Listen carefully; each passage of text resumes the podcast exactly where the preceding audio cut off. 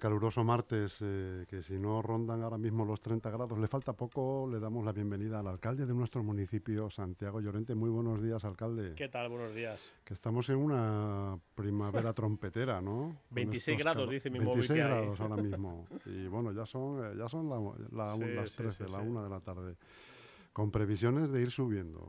Mañana más calor, el, el, jueves más calor, el fin de semana probablemente rozando los 40 grados. Exagerado, sí. Yo, yo siempre he sostenido que en algún momento nos va a tener que llegar una filomena, pero de calor. Sí, sí, sí, ¿Eh? seguro. no sé qué será peor. Si sí, porque hace justo dos semanas. La nieve o el frío. Eso es, justo hace dos semanas eh, granizó y, y, se. Vamos, le, le había casi 10 centímetros de hielo por todos los sitios. O sea que. Y, dos semanas más tarde nos encontramos con unas temperaturas de de 30 grados o incluso más altas el próximo fin de semana. La verdad que, bueno, son extremos, en fin. Mm. Es verdad que al hilo de esto que estamos hablando, las instituciones eh, suelen estar preparadas para, para temas invernales, eh, para bueno, y a lo mejor tampoco, ¿no? no, no, para, para, olas de calor. Menos. Para olas de calor, menos todavía. Realmente el, frío, es, bueno, todos sabemos cómo se combate, pero el calor es, es muy complicado, ¿no? El calor. Entonces, cuando ya interviene una sequía pertinaz, muy, complicado, muy complicado, y, y ya el agua incluso pues en algunas zonas con recortes y todo esto, los municipios muy poco Para el frío es complicado porque bueno, nadie tiene maquinaria, por ejemplo, cuando, cuando tuvimos el problema de Filomena, nadie tenía eh, maquinaria pesada para, para, bueno, para esa situación. Y, y, tampoco la hemos comprado, porque claro, estimamos que igual no, no, vuelve a haber una Filomena hasta dentro de 40 años, ¿no? Con lo cual nadie compra grandes eh, quitanieves cuando aquí nieva muy de cuando en cuando, ¿no? Entonces es verdad que no estamos muy preparados, pero bueno, es algo que, que bueno, pues que, con un poco de con, trabajo y paciencia, pues en unos cuantos días se soluciona. Pero el calor es otra historia, ¿no? La verdad que Claro, es que incluso andar por la calle con tantísimo calor es complicado, ¿no? sobre, todo para la gente mayor. Yo creo que llevamos mejor el frío que el calor. Sí, sí, sí, sin duda. Bueno, alcalde, este viernes es la final de la segunda liga de debate escolar de Leganés, un proyecto que se inició hace un par de años y que, y que la verdad que está teniendo bastante resultado y bastante repercusión tanto en las redes como en los medios. Se ha consolidado. Bueno, eh, viene impulsado por la necesidad que veíamos en, nuestra, en nuestros centros educativos de tener bueno, pues algunas experiencias eh, para mejorar la oratoria y, la capacidad de debate.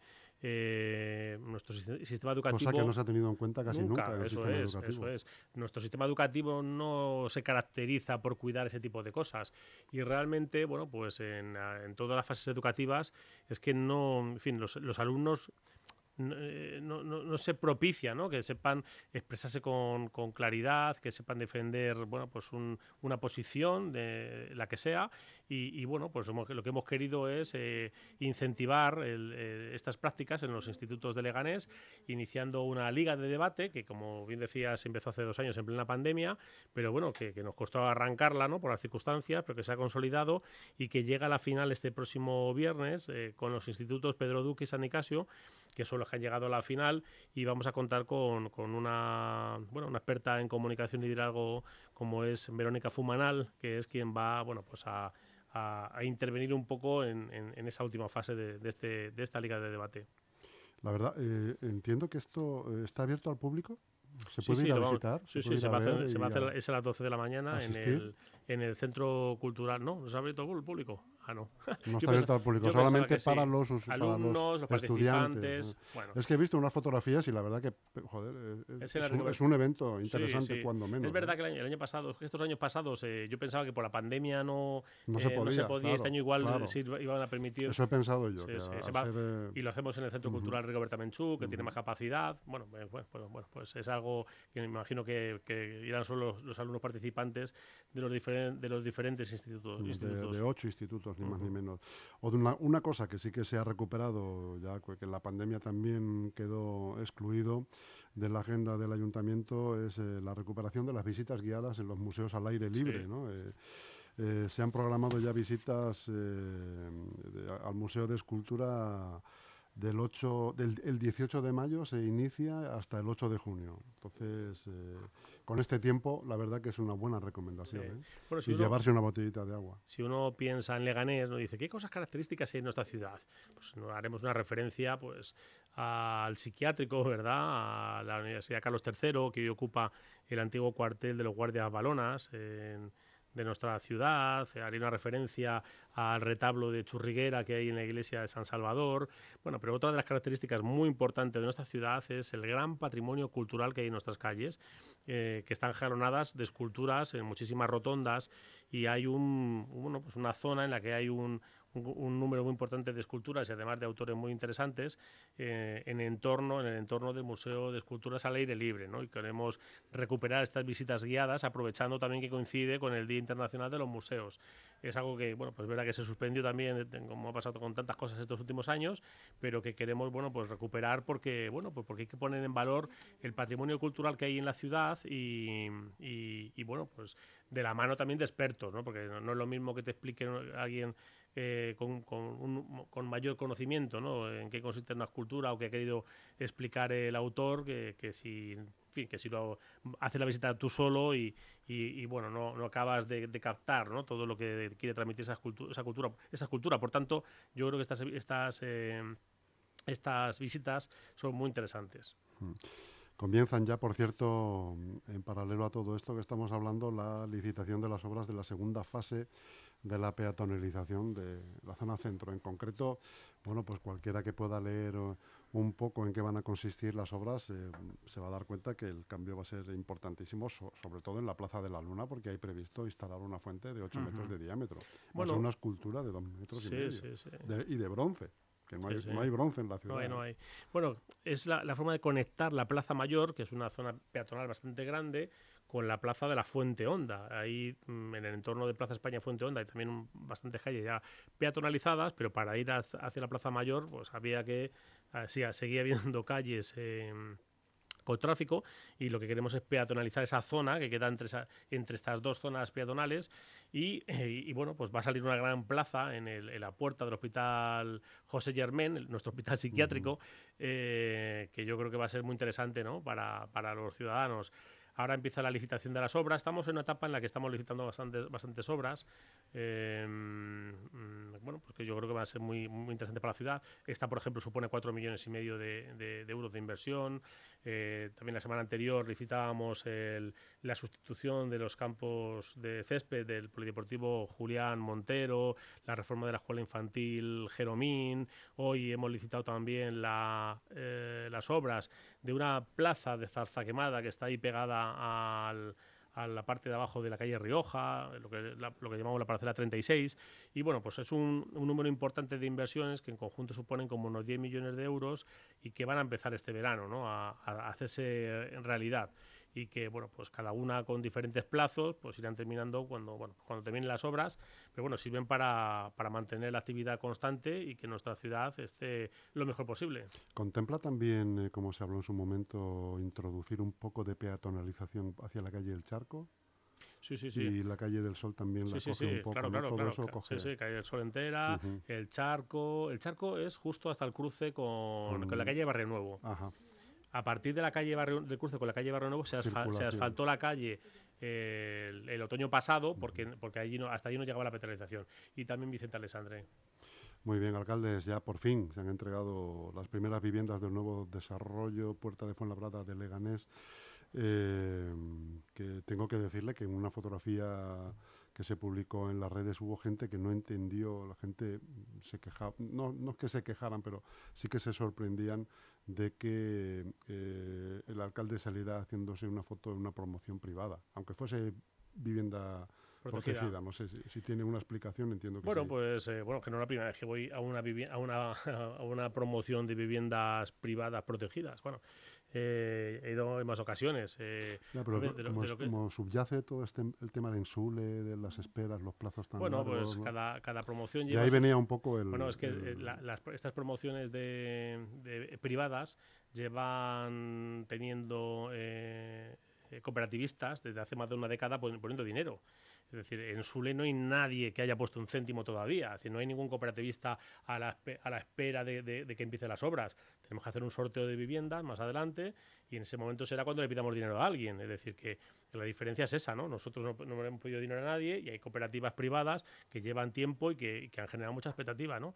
Y, lo que... pero sí que, vamos, no sé, yo por lo menos creo que sí que es útil el, el ver que, que, se ha hecho en ese suelo que está protegido por decisión del Ayuntamiento de Leganés. Es decir, ahí hay un suelo eh, protegido donde se han construido viviendas que tienen un precio máximo que son viviendas más asequibles gracias a una decisión política. Entonces, lo que hay que saber es... Que podían haber sido más caras. Claro, o privadas. podrían haber sido todas privadas o un porcentaje más alto y entonces, bueno, pues eh, eh, cada uno que haga lo que quiera. Pero bueno, hay un, número importante de, viviendas protegidas y lo que queríamos saber es...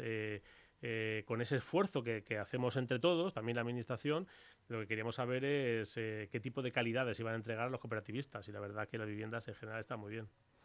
Eh, otro, de las, otra de las novedades que hay en Leganés y que se ha hecho una inversión importante y que se necesitaba también es el cambio del césped de los campos de Julián Montero una reivindicación también de los que practican allí el fútbol y esto ya era, sí, sí, sí, son, eh, necesario hacerlo. Son campos de fútbol que se usan intensamente, que se utilizan todos los días de la semana y bueno, pues que lógicamente se desgastan y bueno, pues en los últimos años ya hemos visto cómo empezaba a haber también algunas, algunos pequeños accidentes y bueno, pues es que les tocaba ya esa, esa sustitución.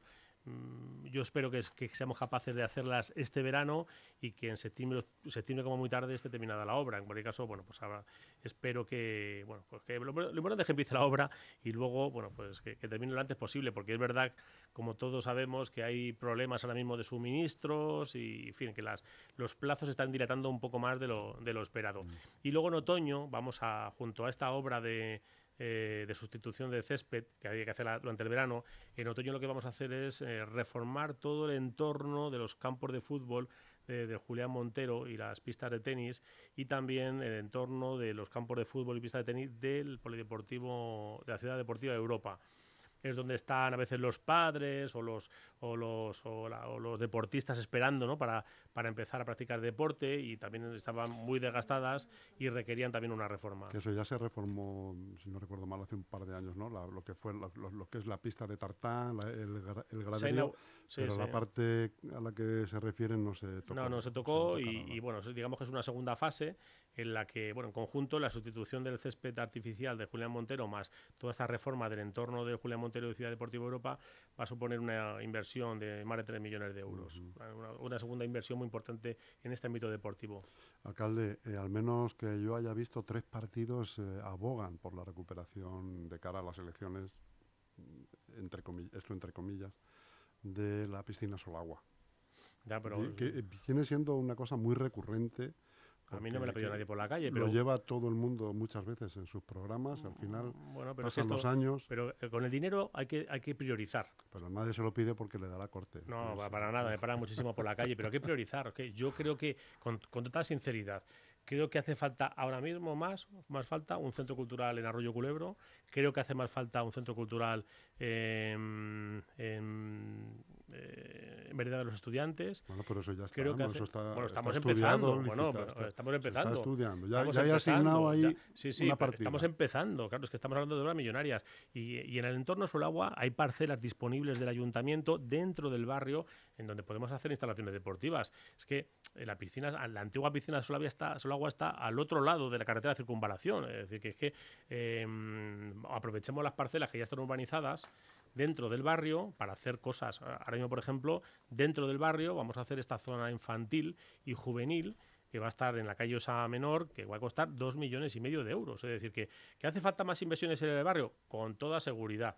Pero es que tenemos ya suelo urbanizado en el barrio. No hay que hacer una nueva urbanización en la piscina Solagua. En fin, yo creo que eso es demagogia. Yo no digo que, no, que, en algún momento no se haga, porque igual la próxima legislatura la vuelve a gobernar el PSOE y la acabamos haciendo también nosotros. Lo que digo es que hoy hoy eh, toca hacer inversiones en, otros sitios. Y, mañana también, y pasado también. Ahora, dentro de un año y medio, pues igual somos nosotros los que nos apuntamos a, la construcción de una zona deportiva en Solagua.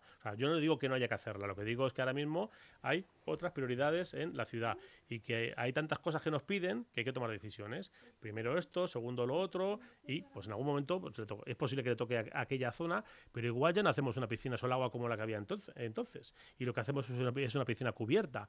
Yo creo que lo que hay que hacer es olvidarse de la piscina agua antigua, que es una cosa de cuando éramos pequeños todos nosotros, y habrá que ver con ese suelo que es uso deportivo qué se puede hacer, porque a lo mejor resulta que la demanda ahora mismo no va por una piscina y lo que se necesita son más campos de fútbol, por poner un ejemplo, o de baloncesto, o de voleibol, o de yo qué sé qué. Es decir, que, lo que habrá que ver es en ese suelo que es eh, de, uso deportivo, qué necesitamos hacer. A lo mejor es una piscina, pero a lo mejor es una piscina cubierta, o a lo mejor es un polideportivo. O sea, que habrá que analizar las demandas que hay y las necesidades. Ya digo que pensar en la piscina de verano de, de Sol, Solagua Antigua pues es que aquello era piscina de verano.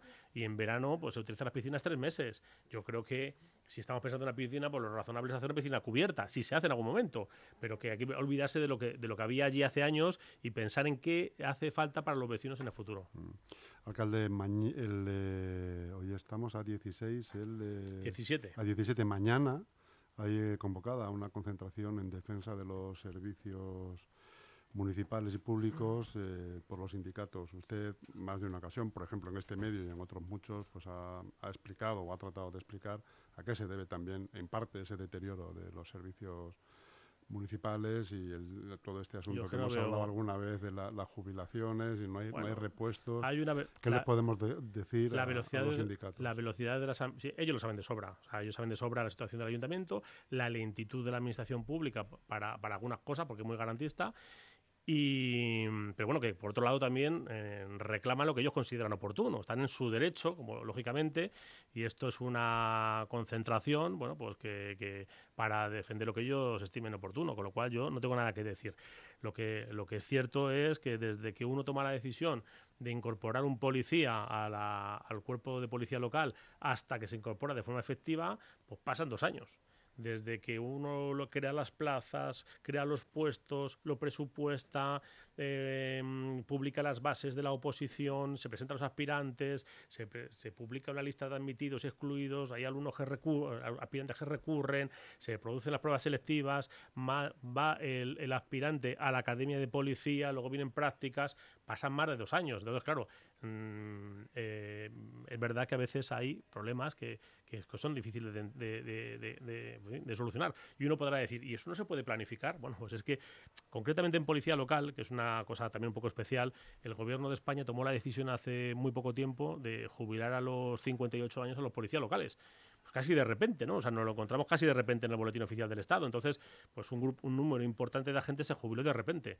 Y, claro, nos encontramos con que la velocidad de, que necesitamos incorporar agentes a una velocidad pues que no, que no éramos capaces de hacer y por tanto pues somos conscientes de que hace falta agentes de policía local y por eso hemos creado una nueva, vamos, que estamos eh, seleccionando una nueva promoción de, de 40 agentes. Muy bien, alcalde Santiago Llorente, no sé si quiere comentar alguna cosa más, se nos ha quedado algo... no, bueno, no. así lo dejamos para el martes de la semana que viene y, y seguimos hablando un poco de todo. Pues muchas gracias por su tiempo. Nada, un placer para mí. Gracias.